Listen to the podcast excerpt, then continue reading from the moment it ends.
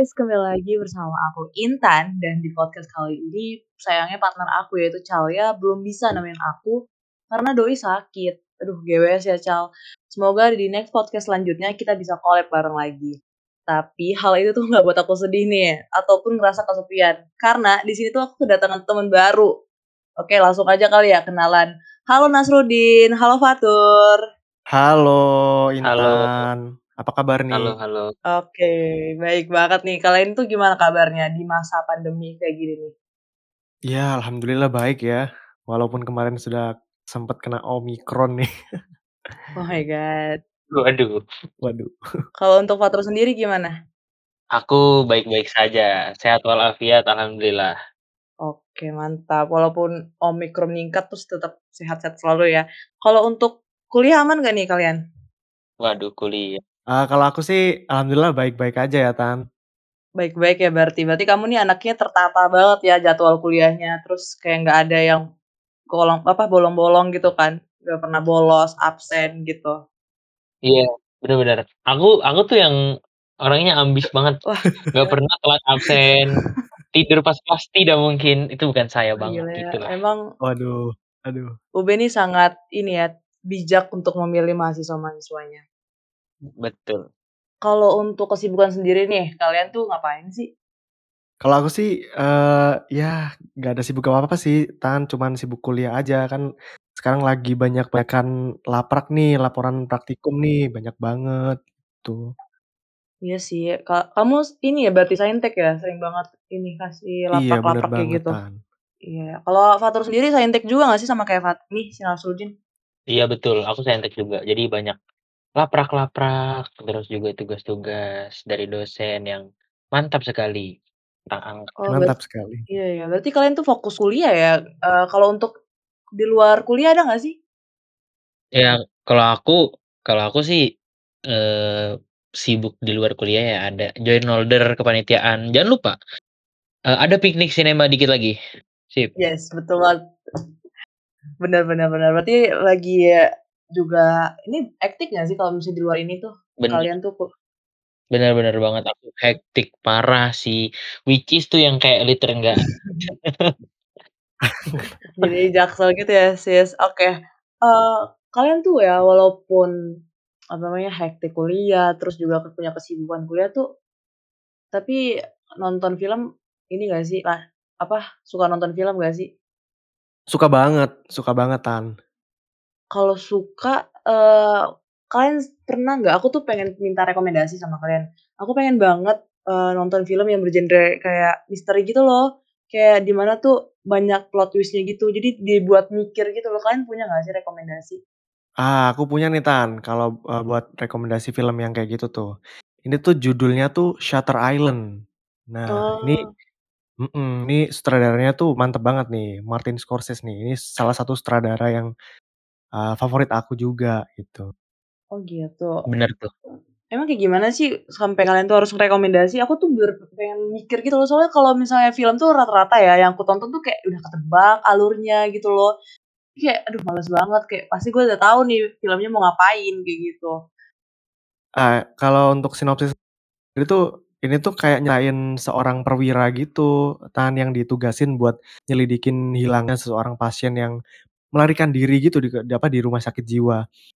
Terus setelah itu, setelah perwira itu menyelidiki hilangnya pasien itu, hal-hal berbahaya tuh mulai meragukan segalanya gitu, Tan, termasuk kewarasannya dia sendiri, gitu. Betul betul, ini film seru banget sih. Dari plot twist-plot twist-nya yang mind blowing banget, itu ini keren banget. Kalau misalnya diceritain sinopsisnya ter eee, itu tuh kayak bener kayak yang Nasruddin bilang tadi, kayak ada perwira gitu, terus dia datang ke sebuah rumah sakit. Eee, rumah sakit itu rumah sakit jiwa. Nah, tapi rumah sakit jiwa ini bukan rumah sakit jiwa biasa. Ini tuh cuman ada 1 di dunia. Jadi ini rumah sakit khusus orang-orang yang punya penyakit kejiwaan yang le eee, ada yang berbahaya gitulah. Jadi ditempatin di satu pulau namanya Shutter Island, gitu. Oh gila sih di pulau ya rupanya, Mmm. nggak di rumah sakit biasa gitu? Betul, di pulau. Jadi pulau sendiri gitu. Jadi kayak kalau datang banyak tuh kayak halusinasi-halusinasi yang akan terjadi, apalagi kalau misalnya kita nonton filmnya ya, beh, apalagi ini ini Terisolasi film banget. Nah, betul betul, isolasi isolasi banget. Tapi Terisolasi. ini i yang bikin ini film keren tuh ya, salah satunya ada Leonardo DiCaprio ya, kembaran aku ya, sama Mark Ruffalo, Waduh. itu keren banget sih. Kembaran banget nggak tuh? Iya, se eee, 11.30 lah, gitu. Eee, BTW Fatur, eee, kalau menurut Fatur sendiri tuh, eee, si Teddy si Teddy Daniels nih, sebenarnya dia, eee, ke sana tuh, ke rumah sakit jiwa ini karena apa sih? Ada ada tragedi apa sih menurut menurut Fatur tuh? Mmm, kalau menurut aku di poin-poin penting di film ini tuh ada 2 ya, maksudnya ada akhir akhir film ini tuh kan ada 2 penafsiran kan. Ada yang emang beneran si, eee, Teddy ini beneran gila, makanya dia di di rumah sakit itu, ada juga yang dia beneran perwira terus dicuci ocak, nah gitu kan. Cuci ocak cuci ocak. aduh, Keren juga sih. iya, keren juga gitu. sih. Dicuci ocak tuh keren banget sih. Ocak-ocak, ya. Aduh, iya bener banget. Ini tuh memang bener kata Fatur ya, ini, eee, tipe-tipe film yang, apa, nggak bisa ditonton sekali juga gitu ya. Terus juga kata si sutradaranya Martin Scorsese tuh, eee, film ini tuh kayak, apa ya, penonton tuh dibikin kayak menafsirkan sendiri gitu ya tentang ending-nya gitu ya, ada kayak 2 kemungkinan-kemungkinan gitu ya, Fatur ya? Betul betul betul. Tapi kalau dilihat dari plot-nya ya, di awal itu kan kayak si Teddy ini masuk, terus juga itu udah kelihatan tuh sedikit-sedikit, eee, kayak partnernya yang jadi partner kan dia ini marshal-nya 2 orang ya, detektif ini kan 2 orang. Mhm. Itu udah kelihatan dari dianya nggak bisa buka pistol, terus juga, eee, si security-security di penjaga rumah sakitnya tuh kayak ngeliatinnya agak aneh gitu-gitu. Terus, eee, pasien-pasien di rumah sakit jiwa jiwanya ini kayak ngenalin gitu. Padahal kan kalau misalnya kita, eee, pakai logika ya, orang ru orang punya penyakit kejiwaan tuh nggak mungkin, eee, nyapa gitu loh, kalau misalnya Kalau dia belum kenal, Mmm. ya kan? Iya iya, Bener bener. Mhm. Jadi di situ udah mulai kelihatan tuh kayak, oh ter ini bisa dikira-kira gitu gimana. Tapi Iya. keren banget sih emang ini film. Iya bener banget. Jad waktu di apa, waktu adegan awal tuh emang ini ya, eee, waktu security-nya menjaga tuh kayak wa apa, waspada banget ya, kayak mengantisipasi banget ya, eee, si kedatangan si Edward Daniels ini, Teddy Daniels ini ya. Mhm, betul, si Teddy Daniels ini, Karena emang, eee, si ini dia merupakan seorang pasien ke-67 kan, bener-bener si pasien di rumah sakit jiwa itu ya kan. Mhm. Tapi sebelum ke sana ya, sebelum ke sana tuh kayak ini kan si Teddy ini ya kita anggap sebagai dia orang yang emang beneran sakit jiwa ya. Nah dia tuh latar belakangnya dia punya, eee, dia itu bekas tentara dan beneran detektif. Jadi tentara yang habis perang, jadi kan agak-agak kalau misalnya perang kan emang, eee, membawa tidak ada membawa kebahagiaan ya. Perang tuh hanya membawa, eee, semuanya kejahatan, kesedihan, kematian. Makanya kita stop perang, apalagi buat Rusia eh, sorry sorry. Iya kon konteksnya emang ini banget ya. Mhm, gitu. Jadi, eee, nah latar latar belakangnya tuh dia tentara perang yang habis perang, terus dia dipindah eee, punya penyakit punya penyakit kejiwaan, terus dipindahkan ke, eee, ke dete apa, dijadiin detektif. Nah, ternyata istrinya itu, eee, punya punya apa ya, depresi dan ngebunuh anaknya. Nah itu yang bikin dia depresi, dia ngebunuh istrinya, akhirnya wah kejiwaannya keguncang, gitu. Jadi itu ya yang bikin, eee, atau apa namanya, motivasi si apa, si Teddy ini ya, si Teddy ini masuk ke rumah sakit jiwa karena pengalaman traumatis yang dialami sebelumnya ya, emang ya? Betul betul, gitu. Jadi dia ngebunuh istrinya, karena istrinya sebelumnya itu ngebunuh 3 anaknya, ditenggelamin gitu, karena istrinya kan punya penyakit, eee, punya penyakit jiwa juga kan, dia depresi, terus nenggelamin anaknya, terus si istrinya akhirnya dibunuh sama si Teddy. Nah akhirnya Teddy ditangkep, masukin rumah sakit jiwa, gitu. Nah, iya bener banget, bener. Setuju banget sih itu. Eee, aku mau nanya deh, itu katanya kata si Fatur kan istrinya udah punya sakit jiwa kan, itu dimasukin juga nggak sih sebelumnya di rumah sakit di pulau itu? Mmm, Ah. buat istri enggak kayaknya. Iya, nggak dijelasin juga ya, Tur, ya? Atau dijelasin Enggak nggak nggak ya? dijelasin. Nggak ada ya? Enggak, kan is Enggak ya? istrinya kan mati, Langsung guys. Iya, intinya Istrinya intinya mati. ya langsung dibunuh ya intinya berarti dibunuh sama sama si Teddy ini? Mhm. Mhm. Mmm, iya iya iya. Tapi ending-nya itu gimana sih emang? Kalau langsung ke ending-nya itu menurut kalian? Boleh dijelaskan Mas Nasruddin nih. Nah iya nih kalau, eee, apa namanya, ending-nya sendiri tuh, eee, kalau menurut aku ya, emang Teddy Daniels tuh ya Andrew Laddis sebagaimana yang dijelasin sama, eee, dokter siapa ya? Dokter siapa ya? Sheeran. Bukan dokter Cowley, apa dokter Oh Cowley ya, itu yang Cowley yang Cowley adegan Cowley Cowley. di mana tuh, di mercusuar itu Mercusuar. kan? Betul Mhm. betul, mercusuar. Nah itu tuh ternyata si Daniels Teddy Daniels tuh ya Andrew Laddis gitu dan Choke All yang menemani si Teddy ke mana-mana sebelum sebelum ada plot twist ini juga ternyata adalah dokter Sheehan ternyata gitu. Itu dan ternyata eee, si Rachel Solando itu sebenarnya bukan apa, nggak ben nggak bener-bener ada ya kan, maksudnya kayak hanya imajinasinya aja gitu. Iya, delusinya si Teddy aja gitu. Bener bener. Jadi memang si dokter Cowley ini sengaja gitu kayak ngebiarin Laddis buat memainin skenario-skenario kegilaannya gitu dengan harapan biar dia sembuh gitu sebelum, eee, jalan terakhir yang dilakukannya itu lobotomi otak gitu kan, Nah, betul betul. operasi otak yang dilakukan gitu. Sebenarnya kalau kita lihat dari dialognya yang waktu, eee, adegan terakhir, yang waktu Edward Daniels bilang, "You know this place makes me wonder." Terus habis itu Chuck Owl bilang, "Yeah, what's that boss?" Habis itu si Daniels bilang, "Which apa, which would be worse, to live as a monster or to die as a good man." Nah itu, eee, dialog-dialog kayak gitu tuh kayak ngenyiratin bahwa si Edward tuh sebenarnya udah waras gitu, tapi lebih memilih untuk dilobotomi atau dioperasi otaknya gitu daripada hidup waras, tapi harus hidup dalam rasa bersalah karena si Edward Daniels kan udah membunuh istri dan kehilangan anak-anak yang dicintainya gitu loh. Nah iya kalau menurut aku di situ mungkin ya, kalau kalau ini dari balik lagi dari pendapat aku, eee, itu tuh kayak si Laddis nih udah sadar dia itu Laddis gitu, dia udah udah sadar jadi Andrew Laddis, cuman dia bilang hidup sebagai monster, ya artinya dia hidup karena, eee, maksudnya hidup sebagai monster, dia hidup berarti dia harus menerima, eee, dia kenyataan yang pahit bahwa dia udah ngebunuh istrinya dan anak-anaknya udah mati gitu. Jadi mending ya udahlah, eee, gua terusin di sini, di rumah sakit ini, biarin dia jadi gila jadi gila gitu. Dilobotomi Iya. dilobotomi. Kalau menurut aku gitu sih. Bener bener. Bener banget sih. Karena kalau apa, kalau hidup sebagai apa, hidup sebagai monster tuh kayak ada apa ya, rasa bersalah gitu kan atas kematian istri dan anak-anaknya gitu kan, ya kan. Betul betul.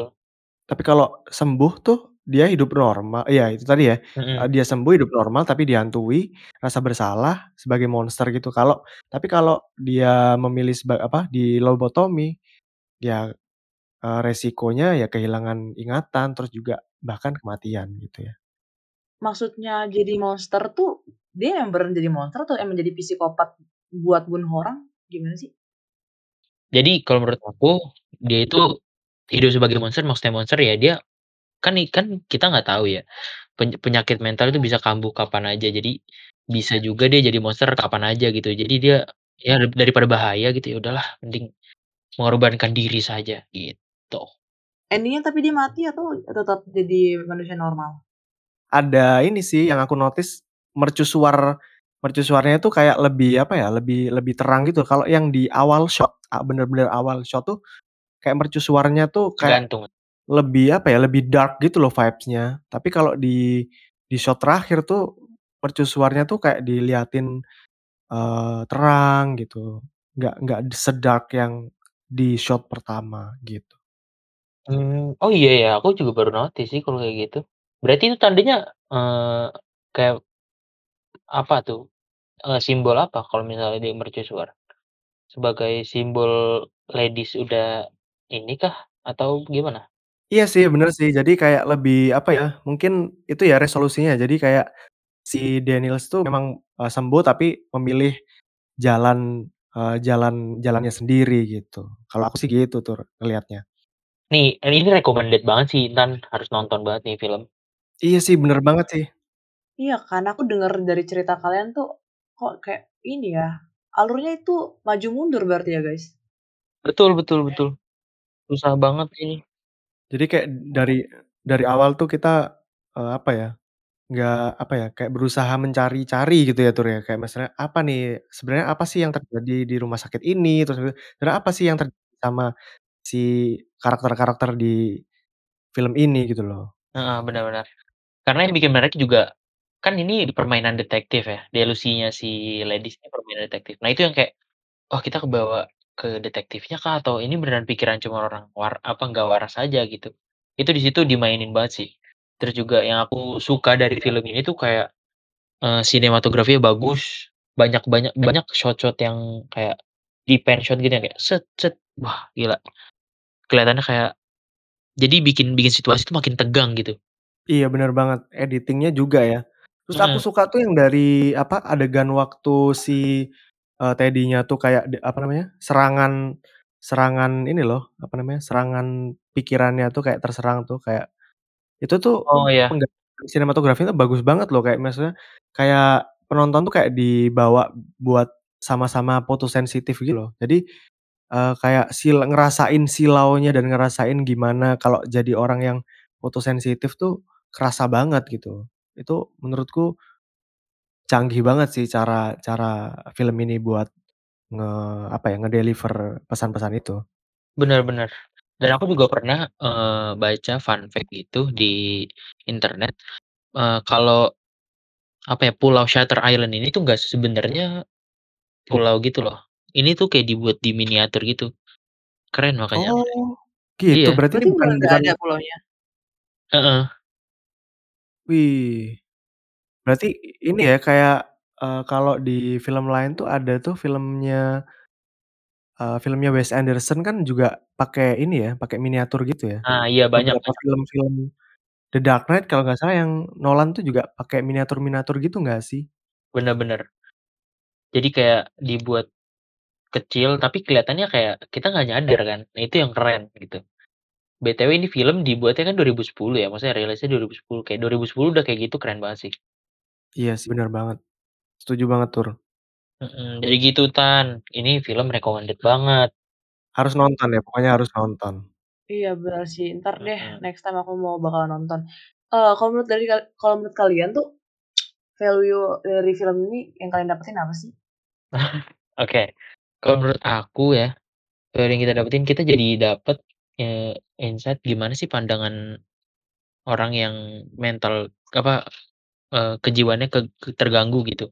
Kayak orang depresi kayak gimana, terus juga kita jadi punya pandangan baru terhadap pasien rumah sakit jiwa. Kan kita kayak mandangnya pasien rumah sakit jiwa, "Oh, udah deh," gitu. Ternyata tuh dia tuh patut dihargai gitu. Makanya ini tuh kayak a BTW andilnya di situ udah 2 tahun di Shutter Island ini, dan dokter-dokternya tuh masih sabar ngikutin prosedurnya dia, ngikutin delusinya dia gitu. Itu hebat banget kan, gitu.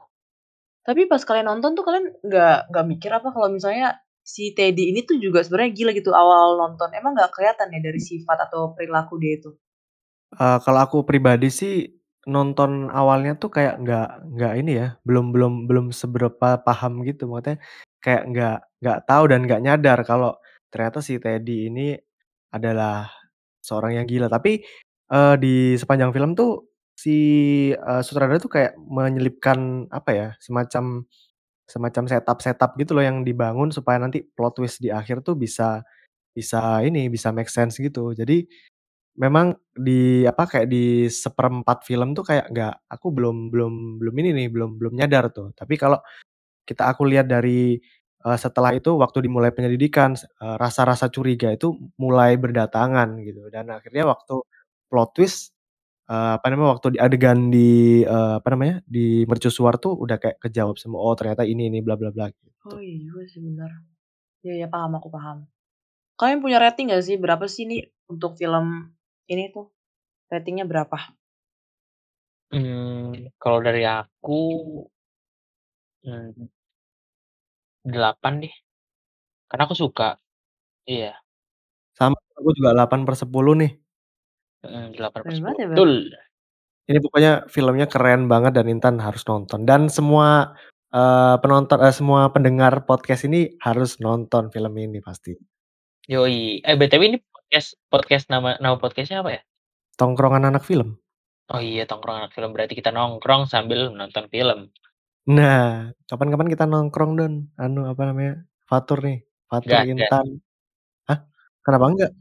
Eee, jadi gini, jadi s eee, ngomong-ngomong soal soal nongkrong ya, dikit lagi ada piknik sinema guys, jangan lupa daftar. Aduh, bridging-nya ya, bridging-nya, aduh, bridging-nya sangat luar biasa Fatur Anda.